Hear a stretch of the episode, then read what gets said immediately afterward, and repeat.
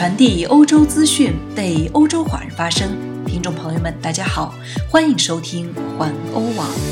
今天是2020年9月2日，周三，我们在荷兰为你播报。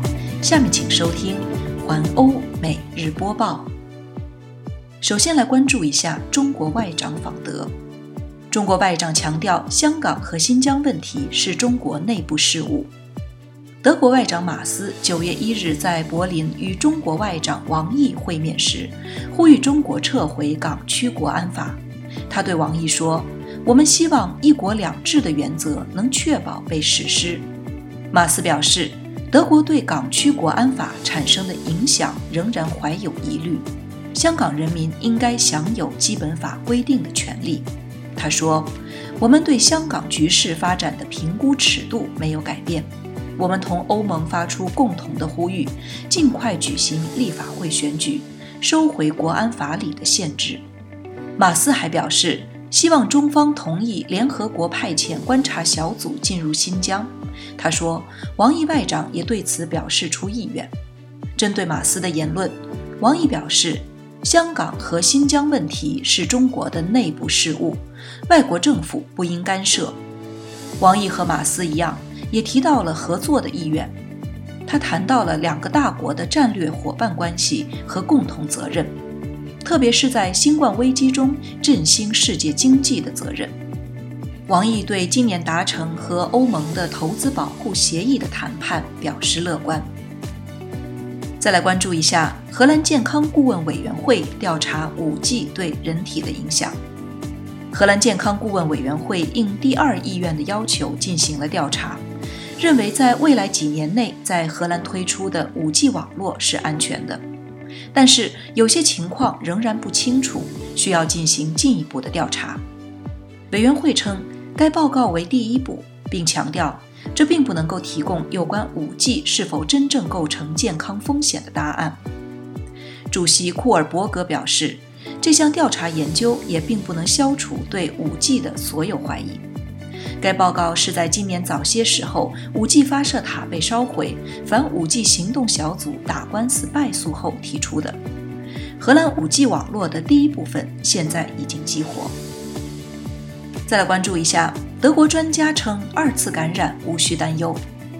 新冠病毒感染者康复后再度感染的病例现在已出现多起，这是否意味着感染者并没有获得免疫力呢？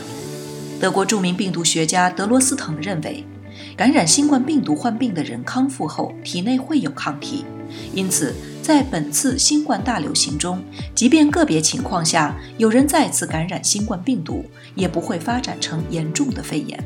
在香港、荷兰、比利时和美国的研究者也宣布，在自己的国家发现了新冠患者康复后再度感染的病例。再来看一下冰岛，冰岛的研究认为，人体内抗体保留时间较长。在冰岛进行的一项研究中发现，新冠病毒的抗体在体内的保留时间比先前认为的要长。周二发表的这项研究结果表明，在至少4个月的时间里，90%的新冠肺炎康复患者有较高浓度的抗体。在以前的研究中，观察到针对病毒的抗体数量在恢复后的几个月内急剧下降，这引起了有关感染后免疫力增强究竟能够维持多久的疑问。再来看一下德国，德国大规模打击娈童集团活动。德国警方今天采取全国行动对付儿童色情。该行动与去年在警方追踪到北莱茵威斯特法伦州的贝吉施格拉德巴赫的一起重大儿童性虐待案有关。在该案中，43岁的主要嫌疑人涉嫌性侵其3岁的女儿多次，并在上个月出庭。警方今天宣布，昨天参加行动的有德国16个州政府中的12个州，上千名警察从50名嫌疑犯中查获了2000条证据，主要是电脑硬盘、手机和其他数据载体，还包括2个保险箱。调查人员估计要花费较长时间分析所有的信息。目前已经发现有200名犯罪嫌疑人。去年贝尔吉斯格拉德巴赫的43岁男子约尔格因性侵儿童而被送上科隆法庭。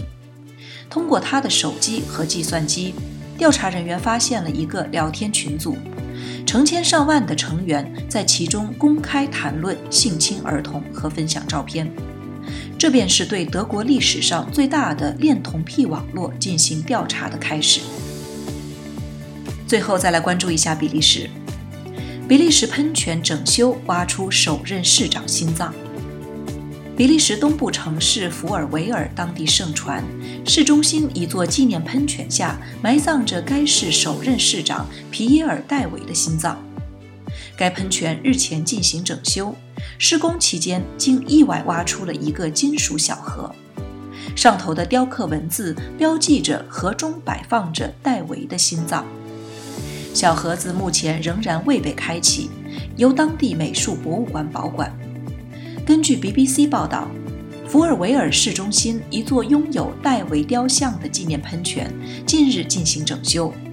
8月20日，工人意外挖出一个新制小盒，盒子上的雕刻文字写道：1883年6月25日，皮耶尔·戴维的心脏被庄严地安置于此纪念碑。